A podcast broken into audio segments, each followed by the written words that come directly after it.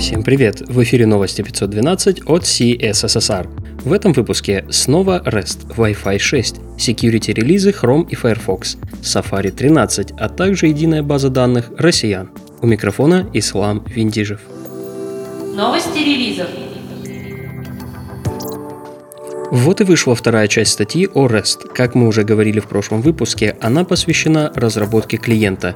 Из статьи вы узнаете, чем обычный клиент отличается от RESTful клиента и найдете инструкцию по его реализации на React. Вам понадобится заготовка из первой части цикла и Create React App. Также затрагиваются и вопросы безопасности. Зак Лазерман в своей статье рассказывает о кастомизации скроллбаров. Автор рассказывает о текущем состоянии скроллбаров в разных браузерах и на разных платформах, формулирует проблемы и способы их решения. В основном CSS, кое-где щепотка JS и дело в шляпе. Подробности по ссылке в описании. Инженеры WebKit в официальном блоге рассказали о том, как веб-контент влияет на расход заряда аккумулятора устройства.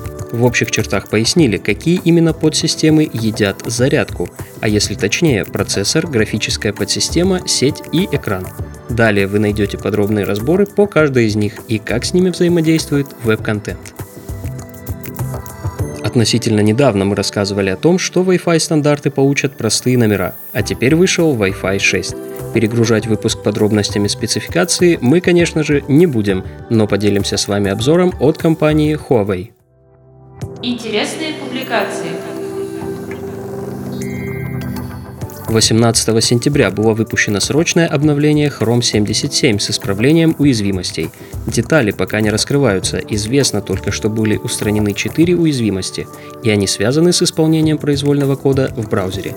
Команда безопасности Chrome настоятельно рекомендует обновиться.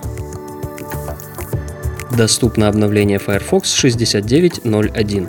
В этом обновлении была устранена уязвимость, которая позволяла захватить курсор без подтверждения пользователя при помощи API Request Pointer Lock. Со всеми изменениями вы можете ознакомиться на официальном сайте Firefox. Состоялся релиз Safari 13. Основное нововведение – максимальное приближение к браузингу как на десктопе для iPad. Кроме того, изменения коснулись аутентификации, паролей и безопасности – также в новой версии был обновлен ряд браузерных API. Также отметим выход Safari Technology Preview 92. Подробности в описании выпуска. Nginx Unit продолжает развиваться и расти. Была представлена версия 1.11, которая отличилась возможностью самостоятельной отдачи статики. Отмечается, что в конечном итоге юнит превратится в полноценный веб-сервер – также добавили механизм изоляции процессов веб-приложений и поддержку WebSocket для Java сервлетов.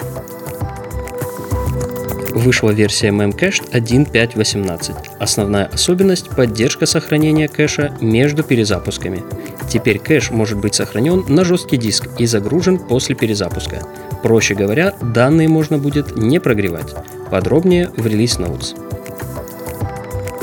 Возрадуйтесь, поклонники Vim. Вышел NeoVim 0.4.0. В этой версии были добавлены новые функции API и события пользовательского интерфейса. Также была включена новая стандартная библиотека NVim Lua, и теперь плагины можно разрабатывать на Lua. Детали в описании релиза.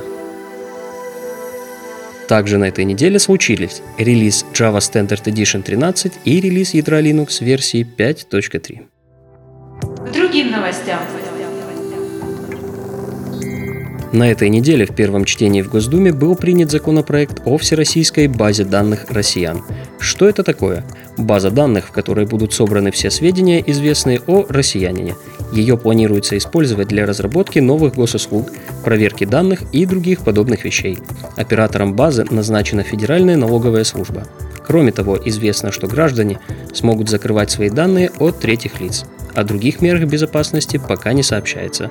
Планируется опробировать систему до 31 марта 2020 года и запустить в 2022 году.